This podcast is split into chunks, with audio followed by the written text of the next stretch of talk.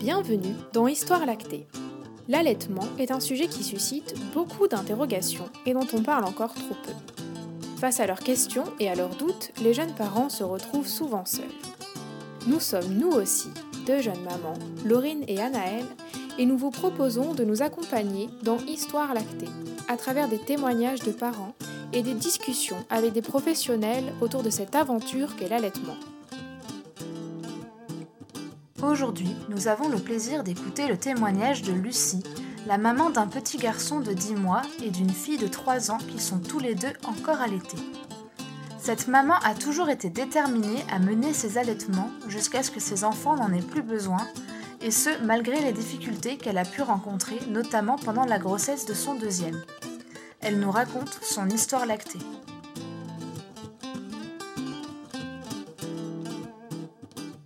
Bonjour Lucie. Bonjour. Est-ce que tu peux te présenter rapidement, euh, nous dire combien tu as d'enfants et combien de temps tu les as allaités? Alors, euh, je m'appelle Lucie, j'ai deux enfants, Éléonore qui a trois ans et demi tout bientôt, et Balthazar qui a dix mois, et bah ils sont tous les deux toujours allaités. Et euh, tu pensais quoi de l'allaitement avant de tomber enceinte? J'en pensais ni du bien ni du mal. Euh, En fait, j'ai personne autour de moi qui allaite et j'étais pas spécialement renseignée. La seule chose que je savais, c'est que je voulais allaiter moi. Tu, tu l'as su, de, enfin, tu t'en es rendu compte de quelle manière? C'est parce que c'est quelque chose qui t'attirait ou quelque chose qui te paraissait naturel euh? Ça me paraissait totalement naturel, c'était la suite logique de la grossesse. Je voulais des enfants, je voulais m'en occuper au plus proche. Et du coup, euh, le biberon, c'était même pas une option. Ça n'a jamais été une option. Ça a toujours été j'allaiterai. Je sais pas combien de temps. Le temps, ce sera tant que ça nous convient à mon bébé et à moi. Mais c'était j'allaiterai. C'était pas est-ce que je pourrais allaiter? C'était pas est-ce que j'aurais assez de lait? C'était j'allaiterai. C'était clair et net. Il n'y avait pas d'autre option. D'accord. Et euh, du coup, tu t'es renseignée pendant la grossesse pour, euh, pour l'allaitement, pour justement bien mener euh, ce, Alors, ce Je me suis renseignée, j'ai lu un petit peu, mais franchement, avec le recul que j'ai maintenant, je me suis très très peu renseignée. J'avais les grandes lignes et en gros, j'ai eu de la chance que ça se passe bien parce que je pense que si j'avais eu des problèmes euh, au début de l'allaitement pour Éléonore, je, je pense que j'aurais perdu pied et j'aurais pu euh, devoir faire un sevrage induit que je ne voulais pas du tout. Mais euh, j'ai eu de la chance que ça se passe bien parce qu'au final, je me rends compte qu'on a très peu d'informations autour de nous et euh, c'est difficile de trouver les bonnes informations parce qu'il y a beaucoup de désinformation. Mm, Puis en plus, la première grossesse, on ne sait pas à quoi ça va ressembler vraiment, et tant qu'on l'a pas vécu, il y a des questions qu'on se pose pas au final, avant quoi. C'est vrai, il y a plein de questions qu'on se pose pas. Et euh, j'avais lu en fait la petite brochure de l'INPES qui était finalement pas si mal faite parce qu'il y avait quand même déjà des réponses aux questions que je me posais pas forcément. Et j'avais les grandes lignes euh, sans avoir trop de flot d'informations que j'aurais perdu à la fin, sans avoir non plus de désinformation. Donc j'avais, disons, une base solide, mais il manquait beaucoup de choses derrière. Et du coup, tu t'es renseignée qu'avec ce, euh, qu'avec ce, cette brochure, c'est ça? Bah après, j'avais eu des cours de préparation à la naissance, donc ma sage-femme m'en avait un petit peu parlé. Elle m'avait aussi expliqué un petit peu le- la façon dont ça fonctionnait euh, avec euh, les glandes mammaires, tout ça. Mais euh, à part ça, euh, ouais, juste ça en fait. D'accord. Et les cours, tu les avais trouvés bien? Bien, bien faits ou, ou très superficiels, on va dire? Les cours étaient pas mal faits, j'étais assez contente, c'est vrai. La seule chose sur laquelle on est passé vite, c'est la césarienne. Mais bon, euh, en même temps, j'avais aucune raison d'en avoir une, donc euh, c'était logique qu'elle s'y attarde pas trop. Dommage que j'en ai eu besoin. Comment s'est passé du coup ton premier accouchement? Donc euh, je suis arrivée le matin vers 7 heures, quelque chose comme ça, à la maternité. On m'a dit euh, c'est bon, les contractions, on vous garde. Et puis le médecin est arrivé, il a fait une échographie, et là il me dit ah bah césarienne. Il y a un, décollement placentaire, donc euh, césarienne euh, d'urgence, pas vitale, mais bon, faut bouger. Euh, 9h23, ma fille était sur moi. Moi, les bras en croix, à pas pouvoir bouger, à avoir ma fille dans le creux de mon cou, euh, donc je peux même pas la voir non plus. Et puis, euh, tout le temps qu'il me recouse, en fait, elle est restée là. Et après, quand on m'a emmené en salle de réveil, on m'a demandé s'il pouvait l'emmener euh, voir papa pour faire le pot à pot. Donc moi, bah, comme elle n'avait pas encore vu son père, euh, ok, il n'y a pas de problème qu'elle aille euh, en pot à pot. Et donc j'essayais vainement de bouger mes jambes pour pouvoir retourner en chambre en me disant plus vite ça se réveille et plus vite je vais voir ma fille et mon mari. Et euh, quand j'ai finalement réussi à retourner en chambre, j'arrive, mon mari était tout seul. Et là, je demande où est la petite, parce que bon, euh, il est censé être avec elle et je le trouve tout seul. En fait, elle était en couveuse. Du coup, euh, je l'ai revue. Il était quelque chose comme une heure de l'après-midi. Donc, elle a eu sa première tétée seulement à ce moment-là. Et donc longtemps après l'accouchement une éternité en fait. Je pensais vraiment pas que ça allait se passer comme ça, même si je m'étais pas fait d'idée particulière en tête. J'avais pas eu un film en me disant on va, je vais accoucher, puis je vais la prendre tout de suite, je vais faire la tétée. C'était grosso modo, il y avait les grosses lignes. Forcément, après l'accouchement, la première tétée, c'était mmh. logique. Mais je... Ouais, mais je pense qu'on s'attend quand même pas à ça, quoi. Mais voilà, je m'attendais pas du tout à ce que ça dure aussi longtemps. Bah, je m'attendais pas à la césarienne et puis euh, pas non plus à ce qu'elle se retrouve en couveuse, alors qu'apparemment tout allait bien. Simplement, le protocole n'a pas été suivi au bloc opératoire et du coup, comme il n'y avait pas le chauffage de mon côté, c'est pour ça qu'elle a perdu de la température et qu'elle a. Ah d'accord, euh, super.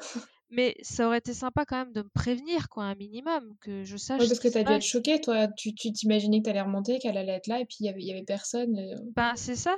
Et en plus, plus tard, mon mari m'a dit, ah, bah, elle a eu un complément. Je dis, comment ça, elle a eu un complément de. On m'a rien demandé. Je, je, suis pas d'accord. Non, parce que toi, tu tenais à ton allaitement. Bah, j'y tenais plus que tout. C'était inadmissible, impensable que ça se passe autrement. Et s'il y avait besoin d'un complément, qu'on me déjà qu'on qu'on me consulte. C'était moi sa mère, c'était moi. C'est le minimum, ouais. voilà. Alors bon, mon mari a quand même insisté sur le fait qu'il fallait absolument pas que ce soit au biberon, que ce soit euh, soit à la seringue ou à la pipette, enfin surtout pas. Vous étiez quand même au courant de, de, la, de la confusion éventuelle avec un biberon. Voilà, on était quand même au courant, donc il avait quand même tenu à préciser. Puis en même temps, il pouvait pas me prévenir non plus puisqu'il était euh, dans ma chambre et moi en salle de réveil tout le temps là, donc il n'y avait pas moyen de que lui me prévienne quoi. Et j'aurais bien aimé que quelqu'un du, service vienne me dire, bah voilà, il faut qu'on complémente votre fille, euh, que je sache quoi. Surtout que en fait, j'aurais été apte à la nourrir dès la salle de réveil parce que j'avais une anesthésie donc j'avais que le bas qui était endormi. Je pouvais tout à fait prendre ma fille dans mes bras et lui donner le sein dans la salle de réveil si on m'avait laissé faire en fait. Mmh. Et du coup, elle s'est passée comment cette première tétée? Ben, j'avoue que j'en ai pas énormément de souvenirs. je sais qu'il y avait la sage-femme qui était là. Elle m'a mis ma fille au sein et bah, elle s'est accrochée. Allez hop, c'était parti. Il n'y a pas eu de problème particulier. Il n'y a pas eu. Alors, il y a quand même eu vérification des freins restrictifs ouf.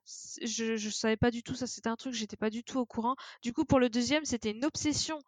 à chaque fois que je parlais de l'accouchement ou quoi, c'était une obsession. Il fallait absolument qu'on me fasse penser à demander pour les freins. Ah oui, j'ai parce qu'en plus, ils le font pas partout. non, ils le font pas partout. Quand mais là, ils pas forcément regarder. C'est vrai. Du coup, là, j'ai eu la chance que je tombe sur un bon pédiatre qui a vérifié et qui s'occupait de ça. Elle avait, bah, du coup, euh, un jour de vie. Donc, euh, ça a été fait très rapidement et bah, forcément aucune séquelle, aucune douleur, enfin douleur si sur le moment, mais aucun souvenir ou quoi. Et du coup, pas de problème avec mon allaitement derrière. Et comment se sont passés les, premiers jours à la maternité? Elle est restée en couveuse longtemps ou t'as pu la voir avec toi?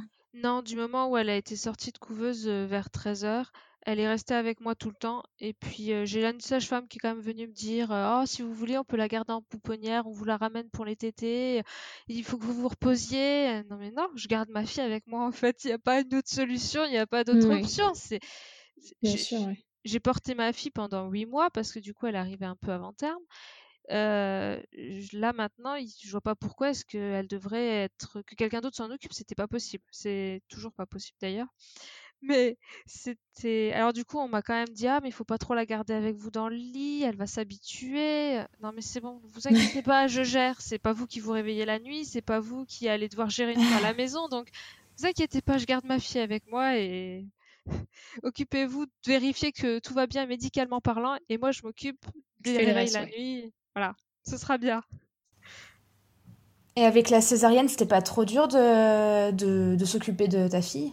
Bah en fait c'était impossible. J'étais incapable de me lever, j'étais incapable de rester assise. La première douche que j'ai prise, je suis revenue dans ma chambre, j'étais en train de tomber dans les pommes tellement j'étais au bout de j'arrivais pas physiquement, j'arrivais pas. Et finalement, quelque part, heureusement qu'il y avait l'allaitement et que ça se passait bien, parce que pour ça, j'avais pas besoin de me lever, j'avais pas besoin de me mettre assise, j'étais calée dans mon coussin, j'étais affalée, j'avais ma fille sur moi, et elle t'était quand elle voulait, c'était bah, à la demande normale, mais du coup, comme je pouvais rien faire d'autre, je pouvais au moins faire ça. J'ai pas pu lui donner son premier bain, je pouvais pas lui changer sa couche. La première personne autre que le, les sages-femmes qui a changé sa couche, c'est même ma mère quand elle est venue. Et le premier bain, c'est papa qui lui a donné. Mais j'avais l'allaitement. Ça, c'était moi, il y avait que moi qui pouvais faire et je pouvais le mener à bien. Et c'était, je pense, quelque chose qui m'a quand même beaucoup aidé parce que j'ai eu beaucoup, beaucoup de mal à accepter la césarienne. C'était quelque chose, on m'a enlevé mon accouchement. C'est pas moi qui ai accouché, mmh. c'est le médecin qui m'a accouché. Et comme c'était pas du tout préparé, c'était vraiment difficile. Et heureusement, quelque part, qu'il y avait l'allaitement qui m'a permis ben, de créer ce lien avec ma fille que j'ai pas pu avoir avant, que j'ai pas pu la mettre au monde moi-même, euh, tout ça. Ouais. Du coup, l'allaitement, ça a quand même bien passé dès le début, là, à la maternité en tout cas. Ah bah j'ai pas eu de problème à la maternité. Je me souviens encore euh, quand j'ai eu ma montée de lait, j'étais encore là-bas comme j'avais une césarienne, je restais plus longtemps. J'étais au-dessus du lavabo dans la salle de bain et j'avais les seins qui fuyaient, qui fuyaient. J'étais en train de pleurer toutes les larmes de mon corps parce que bah, les hormones qui retombent, la césarienne, le fait que je puisse pas me tenir droite. Euh, j'étais heureuse d'avoir du lait parce que bah, finalement, c'est quand même tout ce qu'on attend quand on veut allaiter, c'est cette montée de lait, de savoir que ça y est, c'est lancé, qu'on va pouvoir euh, s'y mettre. Et du coup, c'est rassurant j'étais là au-dessus du, lavabo avec euh, le lait qui partait dans tous les sens parce qu'en plus j'ai un ref donc euh, c'est à profusion. c'est vraiment une image qui m'est le plus restée. Et puis à côté de ça, bah, ma fille qui prenait bien du poids parce que finalement j'ai eu de la chance.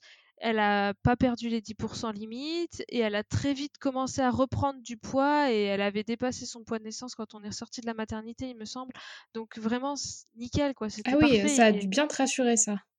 Ah bah c'était idéal. Il y avait tout était bien parti et et bah, je me suis dit cette confiance que j'avais dans la capacité d'allaiter parce que finalement c'était ça. Je, je me suis jamais posé la question de savoir si j'allais pouvoir. C'était sûr, je, pouvais allaiter comme toutes les femmes, sauf on sait euh, problème très particulier. Donc c'était ça confirmait que toute cette confiance que j'avais pu avoir en mon corps et en ma fille, et ben ça, ça confirmait que tout allait bien, que qu'elle était en bonne santé, que j'arrivais à la nourrir. C'était merveilleux. Et comment ça s'est passé après les premiers jours à la maison? Euh, bah, j'ai passé ma vie sur le canapé. en fait, j'avais ma fille sur moi le, la plupart du temps ou juste à côté, et puis ben le temps de me remettre quand même, de pouvoir recommencer à marcher correctement. Je suis vraiment restée beaucoup euh, allongée ou semi-assise à cause de la césarienne. Mais euh, du coup, bah, ma fille était à H24. Euh, elle, faisait, en fait, elle faisait beaucoup de petites tétées. Du coup, j'avais jamais beaucoup de temps entre deux parce qu'elle faisait toujours des petites tétées. Elle s'endormait rapidement. En même temps, elle est née avec un petit poids. Elle faisait 2,6 kg. Et du coup, euh, elle, elle s'endormait rapidement au sein, mais du coup, elle revenait plus souvent. Alors, c'était beaucoup, beaucoup de petite tétée. Je... Au début, en plus, à la maternité, il m'avait demandé de compter les, enfin, de noter les heures des tétées parce qu'il venait récupérer les données. Et du coup, à la maison, j'avais continué un peu ce carnet, je sais pas, par réflexe, pour me rassurer, je sais pas trop. Et je, m'étais amusée à compter. J'avais parfois euh, plus de 25 tétées dans, sur 24 heures. Ouais, mon fils, c'était un peu ça. Au début, il faisait beaucoup, beaucoup. En fait, j'avais l'impression qu'il était tout le temps au sein, quoi. C'est ça, c'était vraiment on avait j'avais vraiment l'impression que c'était H24. Mais je me posais pas la question si c'était à la demande, donc euh, j'y allais, c'était à la demande. Et puis, serre-toi, quand t'as besoin, serre-toi. Et t'as rencontré des difficultés ou pas par rapport à ton allaitement après une fois à la maison? La plus grosse difficulté que j'ai pu rencontrer avec Éléonore, c'était euh, la candidose mammaire qui nous a suivis de ces 3 à 6 mois. Pendant 3 mois, je me suis battue avec ce foutu champignon. C'était vraiment une cata. Il fallait tout désinfecter, tout nettoyer, à chaque fois lui passer le bicarbonate sur moi, dans sa bouche et tout. J'ai cru que j'allais jamais m'en sortir parce que c'était à chaque fois que je me disais ça y est, ça va un peu mieux, hop, on recommençait, c'était reparti. C'était vraiment compliqué. Et je pouvais pas vraiment, comme on dit toujours, faut rester la poitrine à l'air et tout. Comme j'ai vraiment besoin des coussinets d'allaitement parce que j'ai vraiment des fuites importantes. Je pouvais même, même pas me dire je reste à l'air à la maison parce que c'était, j'en mettais partout, c'était pas possible, c'était pas gérable. Du coup, c'était encore plus long pour pouvoir arriver à faire partir le champignon. Et c'est vrai que c'était le truc qui m'a le, plus marqué parce que ça, c'était très long à faire partir. Et tu t'en es rendu compte comment que tu avais ça? Ça a commencé à me démanger ça me démangeait, ça me démangeait. Du coup, j'en ai, parlé à ma super sage-femme qui m'a dit que ça pouvait être ça. Et j'avais aussi le bout du sein qui était un peu blanc comme ça. Et euh, ça a été confirmé après parce que ma fille en a eu dans sa bouche, évidemment. Ce serait dommage. Mmh Par le médecin. Et il nous a donné des médicaments. je sais même plus les noms d'ailleurs parce qu'on en a eu plusieurs différents pour essayer de, de, faire partir ça. Et finalement, le plus, efficace, ça a été le bicarbonate de soude dilué dans un peu d'eau. Et avec une compresse, je passais dans sa bouche, je passais sur mes seins. Et c'est ce qui a fait partir au final. À chaque tété À chaque tété, oui, avant et après chaque tété. Ah, mais ça devait demander quand même beaucoup d'organisation et de boulot. C'est ça, c'était de l'organisation, c'était contraignant. Et puis une fois qu'on, quand on n'était pas chez nous, c'était, enfin, il fallait gérer ça aussi parce qu'on peut, je peux pas rester tout le temps à la maison parce qu'il y avait ça. Mais à un mmh. moment, c'était vraiment épuisant en fait, tout ça. Et quand j'en ai vu le bout, j'étais vraiment soulagée. ça a été la libération en fait. Vraiment, je, je me suis sentie libérée parce que j'avais plus toute cette organisation à gérer derrière. Plus de contraintes, ouais. C'est ça. C'était vraiment juste l'allaitement, le bonheur. Euh, t'as faim, je sors mon sein, tu te sers tout de suite. Il n'y avait pas ce moment où il fallait qu'elle attende que je lui passe la compresse, que je me passe la compresse pour pouvoir s'y mettre. Oui, parce que tu devais lui demander de patienter en plus. C'est ça, à chaque fois, il fallait qu'elle patiente un petit peu le temps que, je fasse. Euh, et tu disais aussi que tu avais un, un rêve. Est-ce que ta fille, elle a eu des soucis pour le gérer, ça, ou ça s'est quand même bien passé malgré ça? Euh, bah, elle avait vite trouvé le truc, en fait, elle s'enlevait. Euh, quand ça allait ah trop vite pour elle, elle lâchait complètement et puis elle laissait le lait couler tout seul et puis elle s'y remettait un petit peu après pour une fois que ça avait coulé un peu quoi. Et si finalement c'était encore trop fort, bah, elle se renlevait, elle se remettait euh, jusqu'à ce que ce soit bien pour elle. Ah bah c'est chouette parce que parfois il y a des bébés qui, qui s'étouffent, qui savent pas comment gérer. Euh. Ah bah Balthazar a eu un peu plus de mal pour ça euh, à ce niveau-là. Et ce rêve, il a duré tout ton allaitement ou à un moment donné ça, ça s'est calmé? Ça s'est calmé mais c'est toujours présent. Il y a clairement quand j'ai la ça parce que j'en ai un aussi et mon fils a 9 mois et j'ai pas l'impression que ça va partir. non, ça part pas forcément. Non, c'est moins pire quand même qu'au début, on va dire, mais c'est toujours là. Là, Balthazar donc a 10 mois et c'est toujours là. Quand il y a une montée de lait, ça part en G. Hein. Ouais. Désolée. On t'avait donné des astuces pour le gérer, parce que du coup, ça, ça doit aussi te demander d'avoir toujours un linge, non, avec toi pour. Euh, non, pour bah, éviter d'en mettre partout? Ouais, c'est ça en fait. J'ai pas vraiment eu d'astuces extérieures. De moi-même, ben, je me traîne avec un linge partout où je vais.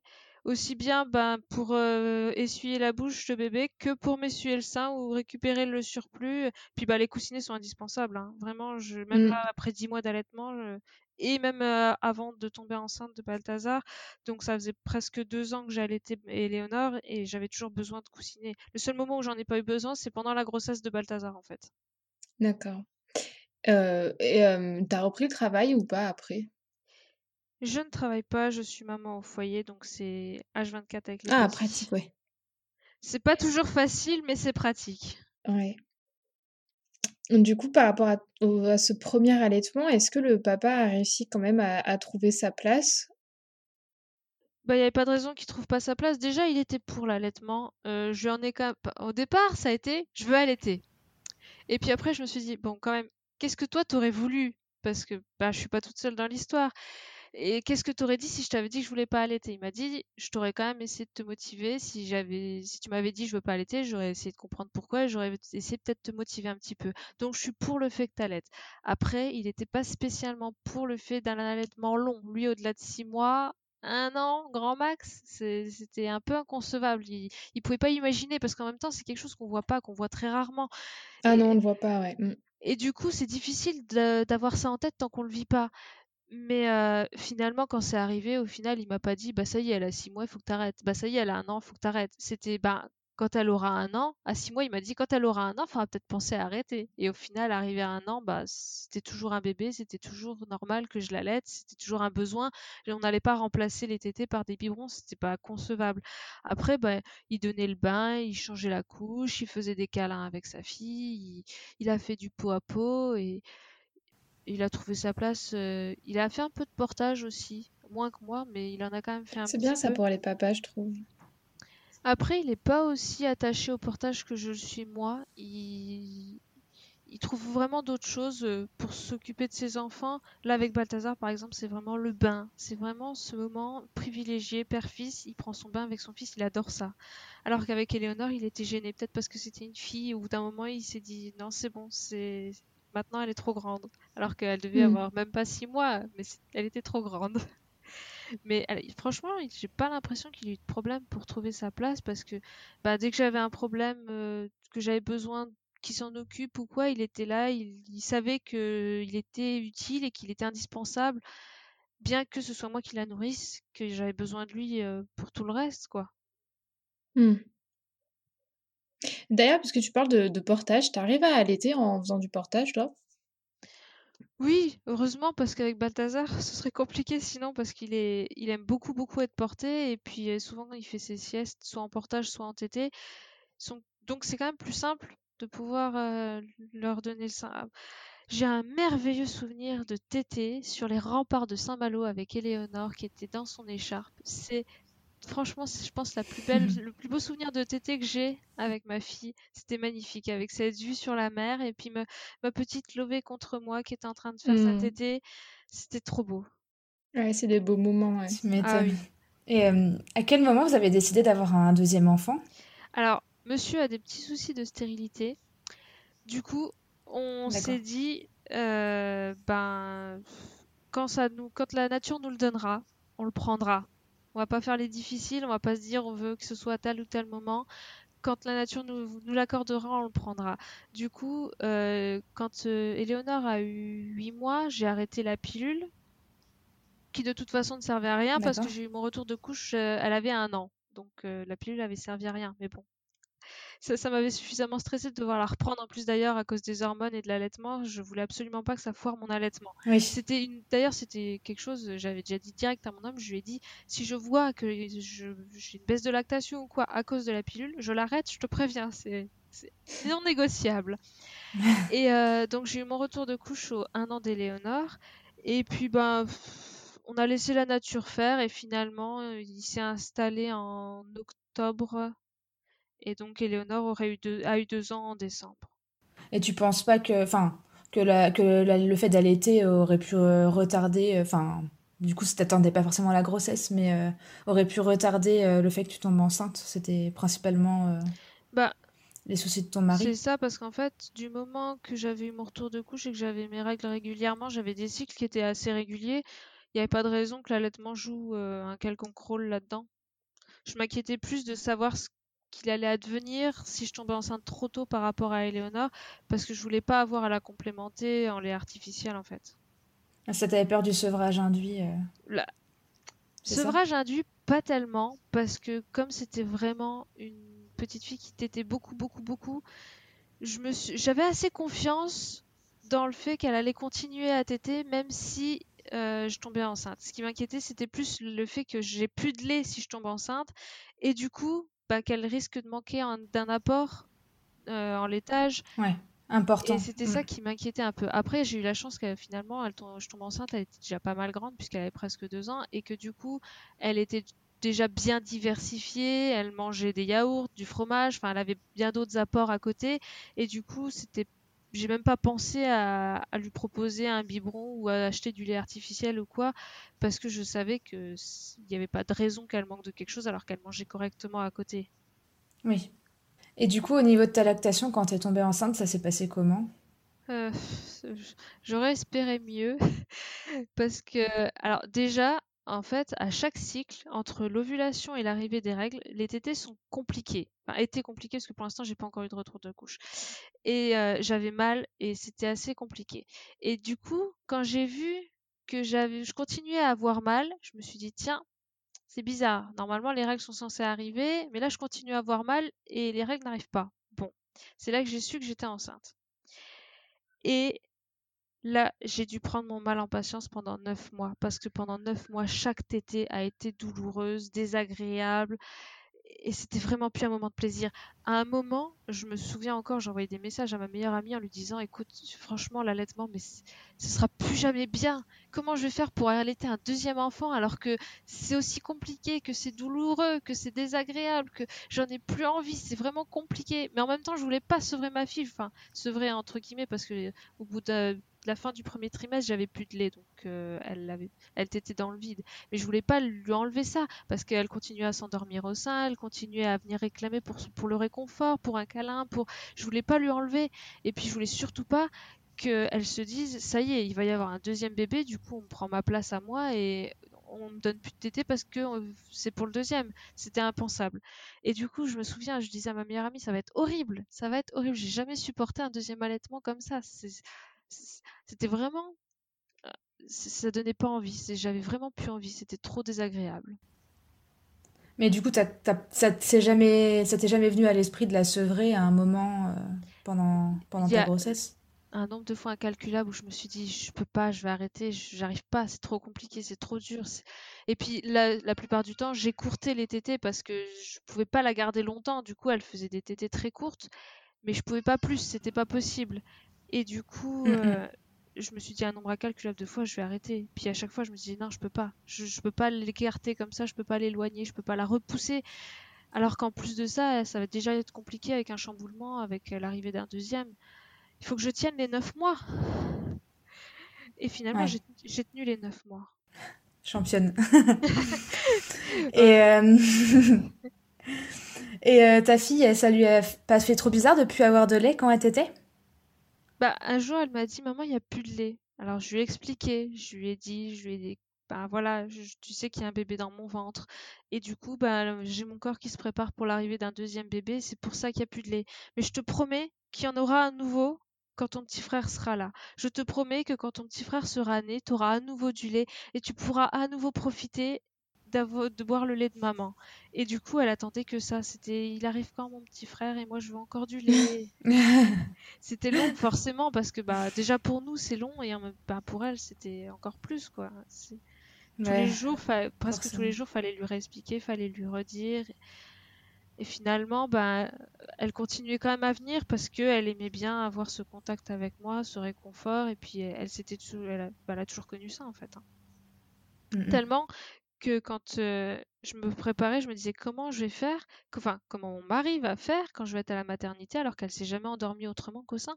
Ça a été une inquiétude pour toi, euh, comment ta fille allait réagir quand tu serais pas là? Oui, parce qu'elle avait jamais...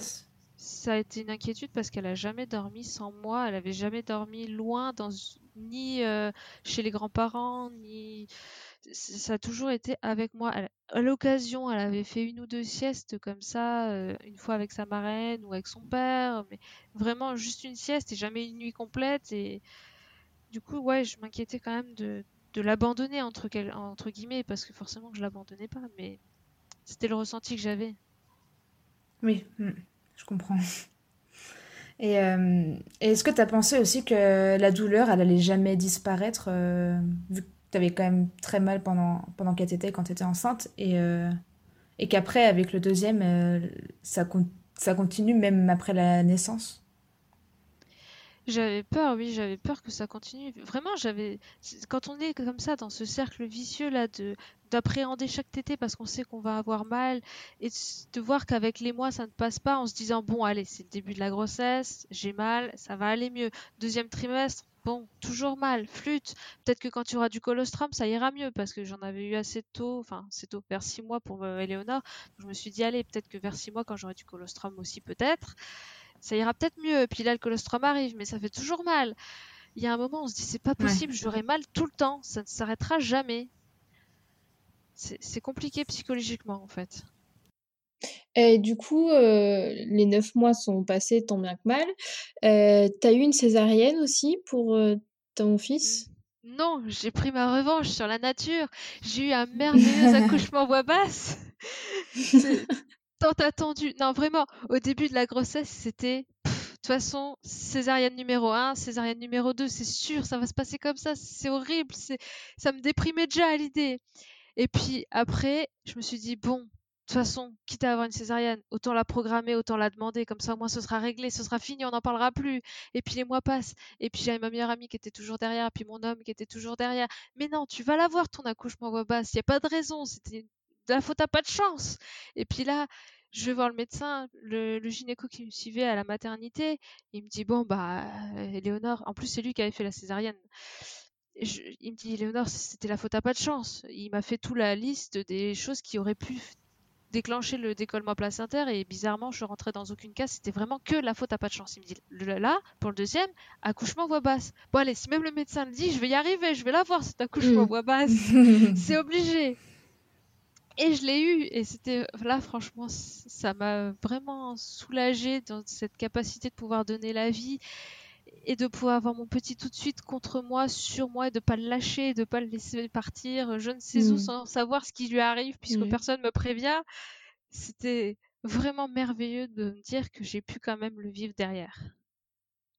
Et du coup, tu as pu faire une tétée tout de suite aussi. Et la tétée de bienvenue tout de suite, évidemment, ça a été bah, on me l'a posé sur moi. En fait, j'ai même pas attendu qu'on me pose la question de savoir si je voulais allaiter ou quoi. J'ai pas attendu qu'on donne le feu vert ou je ne sais quoi.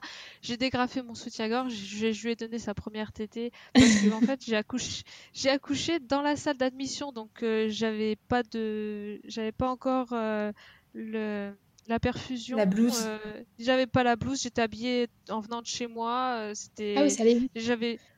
Ah oui, bah en fait on est arrivé à 5 heures à l'hôpital. J'ai dû attendre une heure de, dans la salle d'attente. Et ensuite, on m'a installé pour le monitoring. Alors, si, c'est une heure dans la salle d'attente avec les gens qui passaient et puis qui me voyaient en train de souffrir. La blague. Et euh, on m'a posé, on m'a mis dans la salle d'admission avec le monitoring, bon, monitoring qui servait à rien parce que clairement, je pouvais pas rester en place. C'était plus possible. J'ai perdu les os dans la foulée. La sage-femme m'a demandé si je voulais la péridurale. Normalement, non. Mais là, c'est compliqué. je repasse plus tard et vous me direz, ouais, ouais, repassez plus tard. Et au final, quand elle est revenue, elle me fait, alors cette péridurale, ah, euh, elle, euh, elle se retourne vers sa collègue, elle lui dit, amène-moi un kit d'accouchement. En fait, la tête était déjà là, donc la péridurale, c'était plus possible. Et donc, euh, en moins d'une heure, je suis passée de 5 à délivrance. De... Voilà, c'est très très rapide. Ah ouais très, très intense, très rapide. Et du coup, bah, on me l'a posé sur moi et top direct, était, je me suis pas posé la question. mais par contre, c'est la sage-femme qui m'a posé la question quand elle a su que j'allais toujours la grande. Mais est-ce que vous allez avoir assez de lait pour les deux? Je pense que je m'en souviendrai toujours. Je l'ai regardé, je dit, vous savez, c'est l'offre et la demande. Plus ils, demandent et plus je vais offrir. Et voilà, il n'y a pas de. Mais ah, je, me suis dit... je me suis dit, bon, euh, je vais pas non plus demander conseil cette fois-ci, puisqu'apparemment elles sont déjà très au courant de ce qui se passe. Et quand ils ont pris mon fils pour aller le peser, le mesurer, vérifier que tout allait bien, première chose que j'ai demandé, vérifier son frein de langue. quand, quand, je dis que c'était une obsession, c'était vraiment une obsession. Il fallait absolument qu'on vérifie son frein de langue. La sage-femme est revenue, pas de frein de langue. Chouette. Soulagement. Je, remets, je le remets au sein, quand même, il y a un truc qui me chiffonne. Je, je veux pas être chiante, hein, je, je, suis pas médecin, je suis pas sage-femme, rien, mais il y a un truc qui me chiffonne. Moi, je sens qu'il y a un truc qui va pas. Du coup, ouais, mais en tant que maman, je, trouve qu'on le sait quand ça va pas. C'est ça. Et puis bon, j'avais quand même allaité ma fille pendant bah, deux ans et demi. Euh, à force, euh, mmh. je sais quand même un peu. un point de comparaison. En plus. Voilà.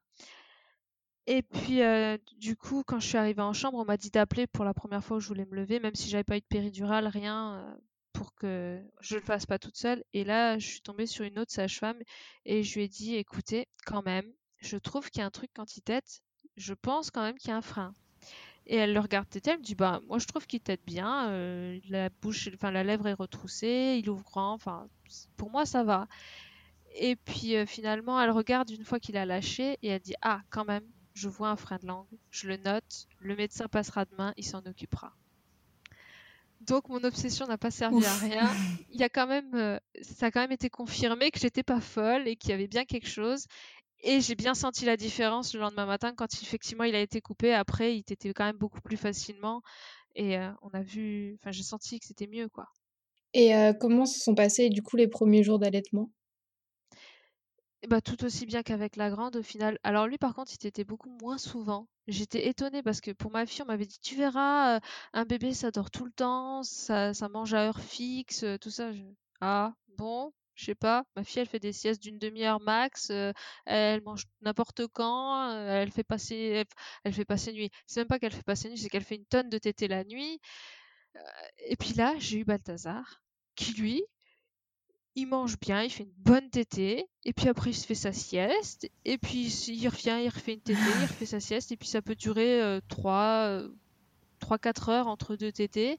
Et je me dis, waouh, mais en fait, oui, ça dort vraiment, un bébé, c'est possible. et, et du coup, c'est vraiment deux allaitements complètement différents à ce niveau-là. Parce que limite, je, lui cours presque après en lui disant, tu veux pas une tétée? Parce que ça fait longtemps que t'as pas bu quand même. Ah ouais, d'accord. vraiment complètement différent de la première, quoi. Ah ouais, entre le... Ouais, Eleonore qui demandait tout le temps, tout le temps, et puis lui qui demande quasi jamais. Je, je mais t'es sûr que tu veux pas une tétée? Et d'ailleurs, du coup, avec Léonore, toi qui avais peur que ça se passe peut-être pas bien, comment, comment ça s'est passé euh, avec, la, avec la grande, la séparation? Bah, Au final, ça s'est très bien passé. Elle a très bien compris. Alors, j'ai eu la chance inouïe que ma, ma meilleure amie puisse être en vacances à ce moment-là, parce qu'elle habite juste à 600 km de moi. Et elle est venue exprès pour me permettre d'aller sereinement à l'hôpital, d'avoir mon mari avec moi pendant l'accouchement pour pouvoir s'occuper de ma fille. Et ça, c'est bien ça. Je, la remercierai jamais assez pour ça, elle le sait. Mais du coup, euh, ma fille était avec sa tata de cœur, hein, puisque voilà. Oui. elle était avec sa tata et elle s'est endormie en lui donnant la main et tout calmement, tout gentiment, sans cri, sans rien, avec l'assurance qu'elle a toujours eue finalement, qu'elle savait que j'étais là pas loin, que j'allais revenir. Et elle m'a dit, mais c'est incroyable ta fille, comme elle, elle a pu euh, ben, se, se, passer de toi cette nuit-là, de savoir que tu étais ailleurs, mais que tu étais toujours là et que tu allais revenir, qu'il n'y avait pas de problème, que tout allait bien. C'est incroyable. Elle s'est adaptée comme ça alors qu'elle n'avait jamais dormi sans moi. Et t'en avais beaucoup parlé aussi pendant la grossesse. Euh, voilà, peut-être que ça a joué. Je lui en ai parlé, je lui ai expliqué, et puis elle était entre de bonnes mains avec euh, une personne qu'elle connaissait très bien, en qui elle avait confiance, qu'elle avait déjà vue, pleine de bienveillance, et du coup, je pense que tout ça, ça a fait que ça s'est bien passé. Moi, du coup, je suis partie aussi à la maternité beaucoup plus sereine de savoir qu'elle était mm. là, qu'on ne devait pas attendre sur l'arrivée de un tel ou je ne sais qui. Euh, pile à moment où j'avais les contractions, est-ce que ça va, est-ce que la personne va arriver ou pas? Non, je savais qu'elle était là, à domicile, et que je pouvais partir à tout moment, qu'elle allait prendre le relais sans problème pour s'occuper de ma fille. Et c'est ça, le fait aussi qu'elle sache, avant de partir, pendant les contractions, j'ai quand même donné une dernière tétée à ma fille, et je suis partie sereine, et je pense qu'elle l'a senti aussi. Et euh, par rapport du coup aux douleurs que tu avais euh, pendant ta grossesse, est-ce qu'elles ont disparu? Première tétée, il n'y a plus eu de douleur du tout. Première tétée de Balthazar, il n'y avait plus de douleur, c'était fini. Comme si c'était passé, comme les contractions qui s'arrêtent pile au moment où le bébé naît, ben là, les douleurs se sont arrêtées pile à ce moment-là aussi. Et là, je me suis dit, si finalement, je vais pouvoir avoir un deuxième allaitement serein, sans douleur, euh, c'est pas, c'est pas possible.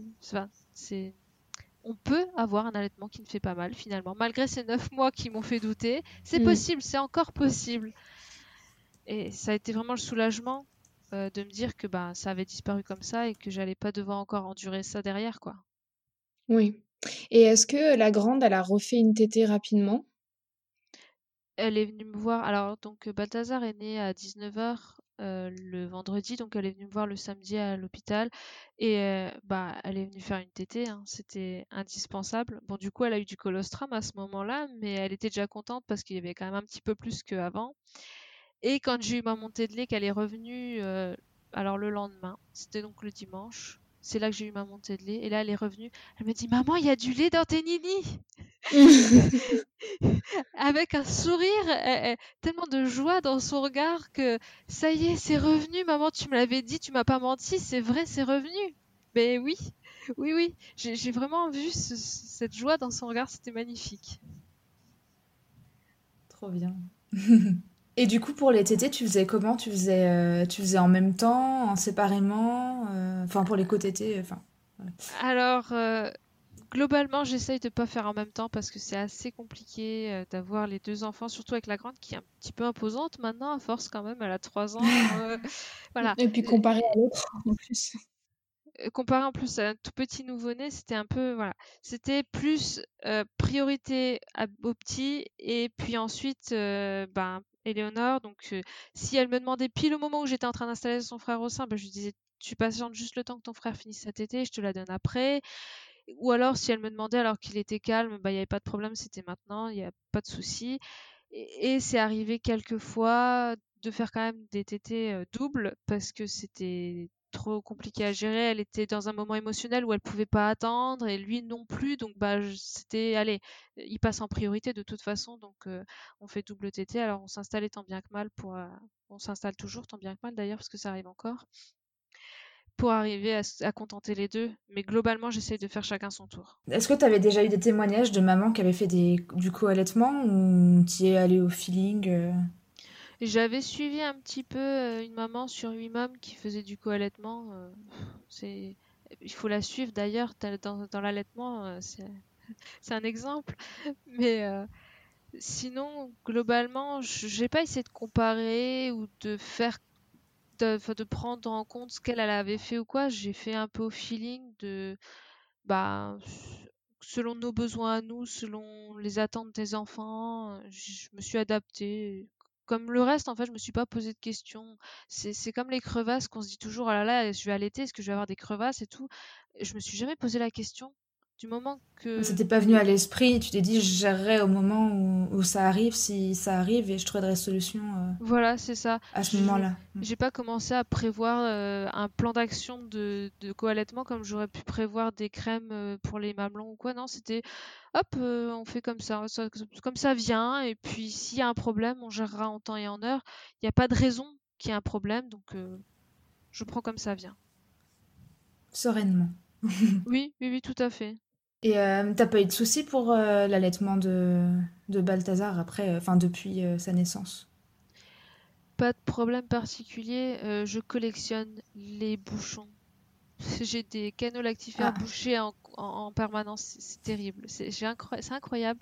Comme ça m'est arrivé peut-être, allez, peut-être deux ou trois fois pour Éléonore sur les deux ans avant que je tombe enceinte. Et là pour Balthazar, mais je les, je les collectionne vraiment.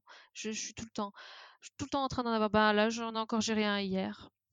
C'est incroyable comme j'en ai tout le temps. Et j'ai pas plus d'explications parce que bah, j'ai pas changé quoi que ce soit, mis à part ben, peut-être que du coup je produis quand même plus de lait puisque j'allais quand même deux enfants. Hein. Mais euh, il suffit. Euh, bah, il suffit d'un soutien-gorge un tout petit peu trop serré, il suffit que je m'endorme un petit peu trop sur le côté, que j'écrase un peu trop mon sein, bah ça y est, c'est direct c'est un bouchon à gérer derrière. C'est fini. Et tu fais comment? Tu gères ça comment? Alors, euh, bah, déjà, il faut gérer la fièvre en général parce que direct maintenant, mon corps, je crois qu'il envoie direct le signal, c'est ah bouchon fièvre direct, c'est automatique. Euh, je fais téter beaucoup, beaucoup, beaucoup. Je demande à la grande de l'aide parce qu'au final, elle, elle sait ce que j'attends parce que Balthazar peut pas comprendre que j'ai besoin qu'il tète, même s'il en a pas envie ou quoi. Alors que elle, comme elle est très en demande, du coup, bah, elle est encore plus contente parce qu'elle a encore plus que d'habitude. Et, euh, et je lui explique que j'ai mal, qu'il faut qu'elle se mette, s'installe dans une telle ou telle position pour essayer de mettre donc son menton vers la douleur comme on nous l'explique. Et du coup, elle, elle peut comprendre euh, que qu'il faut se mettre comme ça ou quoi pour m'aider. Et, euh, et je, je, mets du chaud, je vais sous la douche, euh, j'essaye d'extraire manuellement, donc j'essaye de pousser le bouchon vers l'extrémité, c'est vraiment vraiment douloureux. Mais le but, c'est vraiment que ça parte le plus vite possible pour pas que ça dégénère parce que j'ai déjà eu un, épisode avec vraiment beaucoup de fièvre, ibuprofène, euh, j'avais la poche de chaud avant, la poche de froid après, euh, j'ai appelé ma sage-femme euh, quasi en pleurs parce que je savais plus comment gérer. J'avais vraiment peur de me retrouver à l'hôpital et de devoir laisser du coup mes enfants euh, ben, sans, sans tété, sans maman à la maison. C'est vraiment ma plus grosse angoisse. Du coup, le but c'est vraiment que ça parte le plus vite possible. Donc je fais tout ce que je peux. Euh, je pense que j'ai dès le départ. Ouais, et puis je pense que j'ai à peu près tout essayé sauf la feuille de chou. C'est le seul truc que j'ai pas encore testé, je crois. J'espère que tu n'auras pas besoin de la tester. J'espère aussi, j'avoue que celle-là me tente moyen quand même. Comme euh, on n'allait pas beaucoup en France, enfin pas longtemps surtout, euh, est-ce que tu as eu des, des, remarques par rapport à tes allaitements de ton entourage, de, des personnes euh, que tu ne connais pas même? Ah, j'ai eu des regards surtout de personnes que je ne connaissais pas, notamment quand Éléonore était plus petite, de, de gens qui me regardaient de travers parce que je l'allaitais alors que j'étais pas chez moi ou quoi. Alors bon, je, ça met mal à l'aise quand même. Puis en plus, elle devait avoir quoi Peut-être trois mois, quelque chose comme ça. Du coup, j'étais encore au tout début de mon ah, si jeune. J'étais pas encore très à l'aise et du coup, j'avais pas encore. Euh, enfin, je voulais pas déranger, je voulais pas choquer, je voulais pas. Maintenant, je m'en fous. Si ça vous convient pas, vous avez qu'à détourner le regard. Je fais ce qui est de plus naturel. Je nourris mes enfants. Et si ça convient pas, ben regardez ailleurs. Voilà. Maintenant, c'est vraiment comme ça. C'est voilà. Après, pour l'entourage. Euh je pense qu'ils ont compris assez rapidement que ça servait à rien de faire des réflexions parce que ça changerait strictement rien à ma façon de faire, que je suis comme ça, je porte, j'allaite, et si ça vous convient pas, bah c'est pareil. Je suis désolée si ça ne comble pas euh, les attentes de pouvoir bercer, de pouvoir pousser la poussette, de pouvoir donner le biberon, je ne sais quoi c'est comme ça. Je...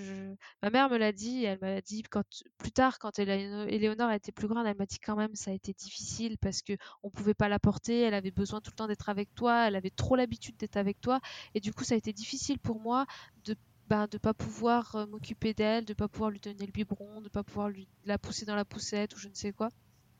Je dis je suis désolée. C'est hein, pas l'habitude qu'ils avaient, je suppose. Mm. C'est ça. Moi, j'ai eu le biberon quand j'étais petite. Euh, j'étais dans la poussette. C'était. J'ai eu des petits pots, enfin tout ça.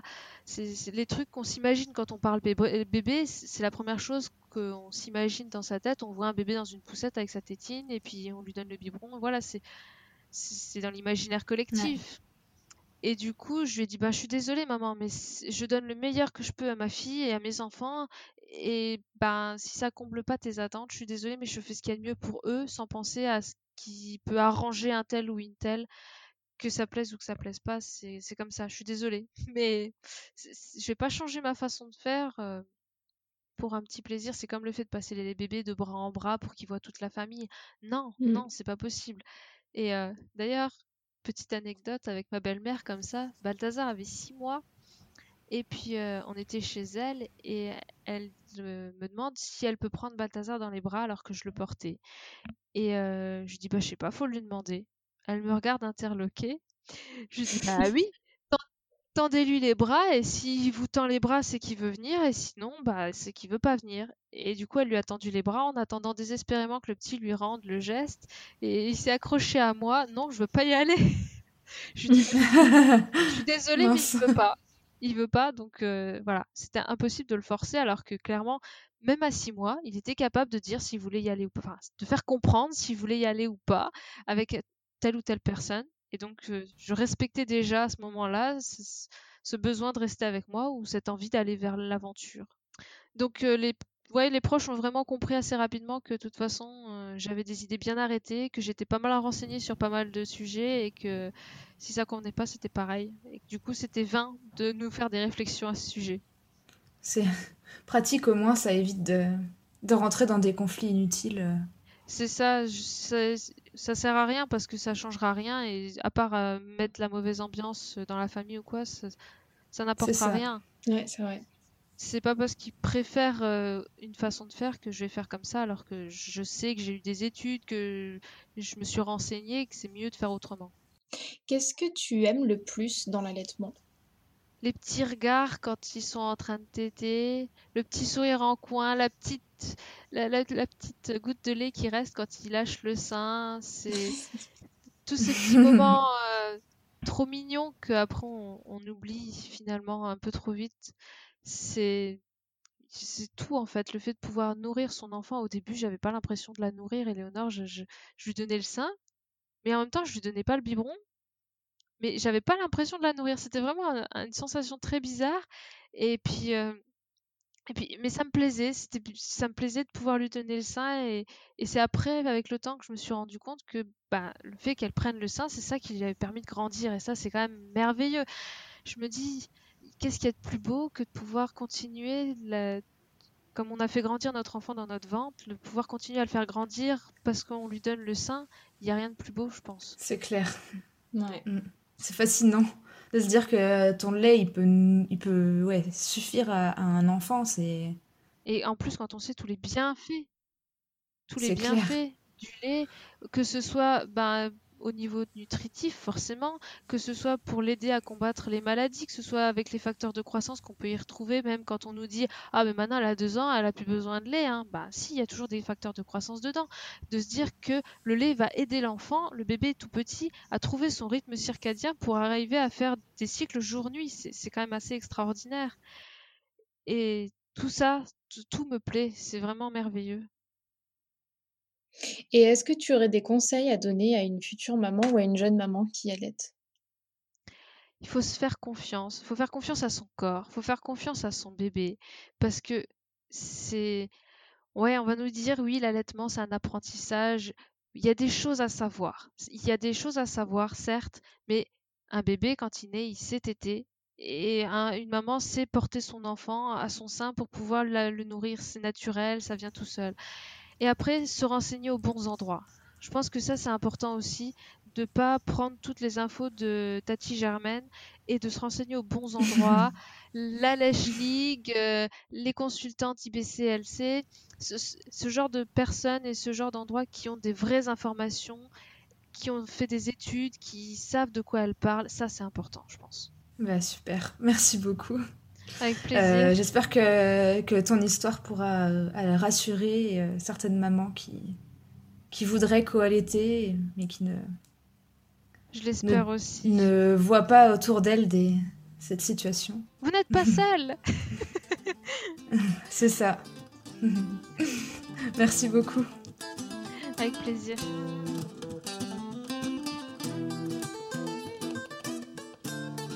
C'est la fin de cet épisode. Merci encore à Lucie de nous avoir partagé ses expériences d'allaitement. Nous espérons que ça rassurera les mamans qui souhaitent coallaiter. Si cet épisode vous a plu, n'hésitez pas à le partager autour de vous. Vous pouvez également nous suivre et nous faire part de vos commentaires sur Facebook ou Instagram. A bientôt pour une nouvelle histoire lactée.